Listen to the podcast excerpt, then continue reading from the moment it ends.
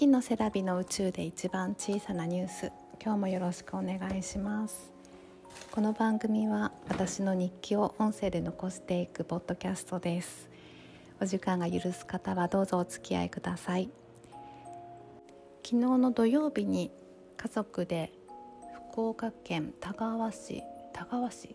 のいいかねパレットに遊びに行きました。いいかねパレットっていうのはもともと小学校だったところが廃校になってそこを私が樋口塾でお世話になっている樋口さんが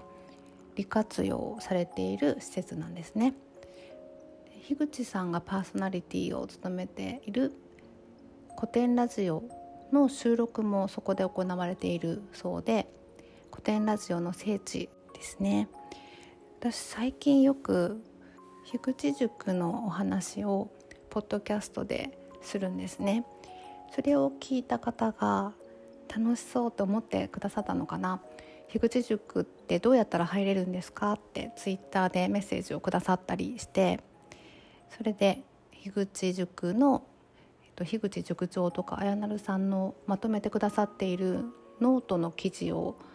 あの読んでみてくださいっていうふうにお知らせしたりしてるんですけれども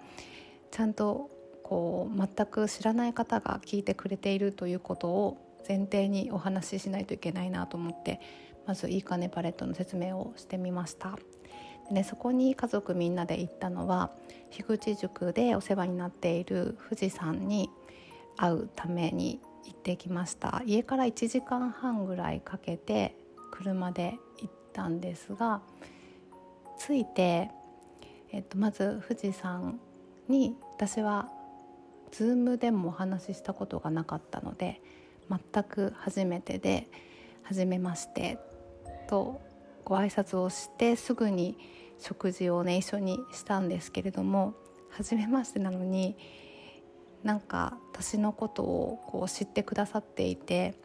「どうして石垣島に行ったんですか?」とか 聞いてくださったり本当に初めてなのに初めてじゃないような不思議な感覚で私も富士山のお仕事の話とかご家族のお話とかいろいろ聞かせていただいてすごく楽しかったです。あとそう紫さんも同じ日にいいかねパレットに来られるということだったのでご連絡はしてたんですけれどもあの私がコーヒーを買いにおいとま食堂というところに入った瞬間に紫色の服を着た 紫さんが食事をされてたのですぐに分かって近づいていって挨拶をさせてもらいました。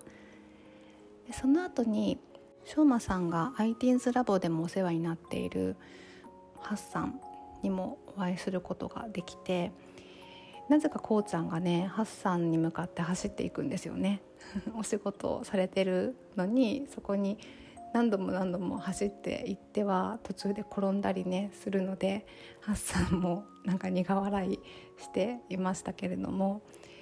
皆さんと一緒にお話をしている時にたまたま通りかかった樋口さんを紫さんが呼び止めてくださってで今回いいかねパレットに行くにあたって樋口さんにお礼を直接言いたいっていうことがあったので実際にお話できてすごく良かったです。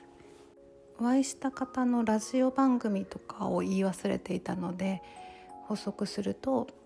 富士ラジオの富士山ですね。実際に会ってお話をしていると週の話すラジオの周さんがおっしゃってたみたいに笑顔がですねすごく柔らかくて話していると和むんですよね。その目を見ているとすごくね芯があって誠実な方なんだなっていうのが伝わってきました。そして「紫の波」を配信されている紫さんはみっちゃんとかこうちゃんにですねすごく優しくって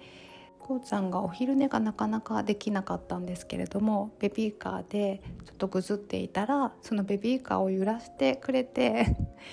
寝かしつけしようとしてくれたりとか実際に会ったからこそすごくその優しさを間近で見られて嬉しかったですね。そしてハッサンもみっちゃんに対して話してくれる時の優しい笑顔がですね見てるこっちがすごく嬉しかったです。やっぱり実際に会うってすごくいいですね。ということでちょっと今お風呂から呼ばれているので今日はこの辺で明日は月曜日なので月のお話をアップします。お楽しみに。バイバイ。